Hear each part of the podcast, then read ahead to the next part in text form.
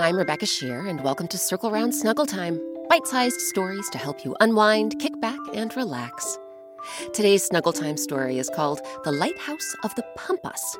It comes from Uruguay, a South American country bordered by Brazil, Argentina, and the Atlantic Ocean. So snuggle up, everyone, for The Lighthouse of the Pampas. If you travel to the pampas or grasslands of South America, you may come across an interesting plant. It's called the ombu, and it looks a lot like a tree, with a big trunk and an umbrella like canopy covered with glossy leaves and clusters of greenish white flowers that eventually give way to crimson berries. The ombu has a nickname the Lighthouse of the Pampas. Why? Well, when you're stranded at sea, a lighthouse is a beacon, right? A sign of safety. And when you're tromping through the dry, hot pampas, the ombu is a beacon too, since its wide canopy provides cool shade from the blazing sun. But once upon a time, the ombu didn't have a wide canopy. Once upon a time, the ombu was nothing more than a little sprout. In fact, all the plants and trees were little sprouts, each one looking exactly like the next. When their creator, the powerful spirit known as Tupa, brought the plants and trees to the world, he began by asking them one question. My children, he said, what do you want to be like when you grow up? In an instant, all the plants and trees began talking at once, shouting and clamoring about all the things they desired once they grew bigger. Well, I say all the plants and trees, but the truth is, one of them remained silent Ombu stood back from the hubbub and didn't say a word. Children, Tupa cried out. Children, please, speak to me one at a time.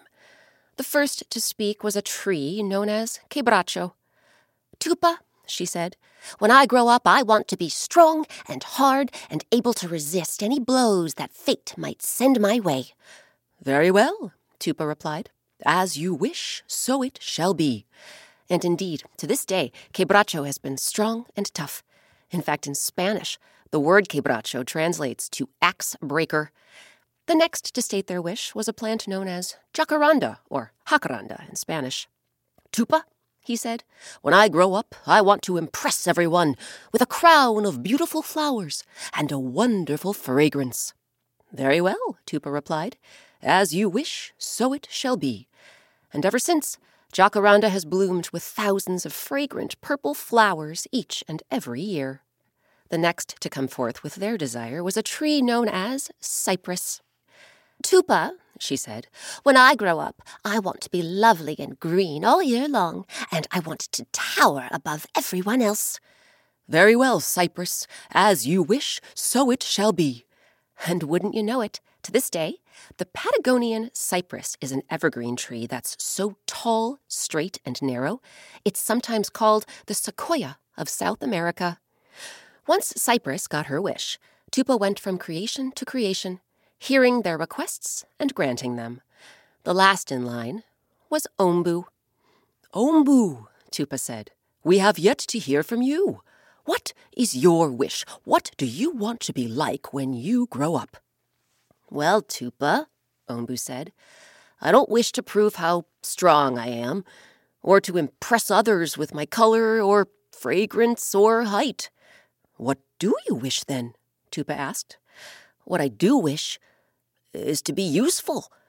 I want a thick canopy so I can offer shade to creatures who need shelter from the sun.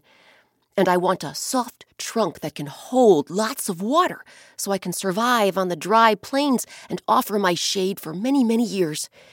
In short, Tupa, I don't want anything for me. I want to be of service to others for as long as I can. Tupa was quiet for a moment. As he gazed at his last creation, the Great Spirit felt moved. Very well, Ombu, Tupa said. As you wish, so it shall be. But there's one more thing I want to give you. From this day forth, you shall be immortal. You shall live forever, sharing your gifts with those in need. Consider it an eternal reward for your selflessness. And indeed, from then on, Ombu has always had a big, absorbent trunk and a wide, leafy canopy, and many people believe that the plant does indeed live forever. Ombu's soft, porous trunk makes it hard to measure its age, though scientists have found ombus in Uruguay that date back at least 500 years. So, the humble plant has gotten his wish and has shared his wonderful gifts with countless creatures through the ages.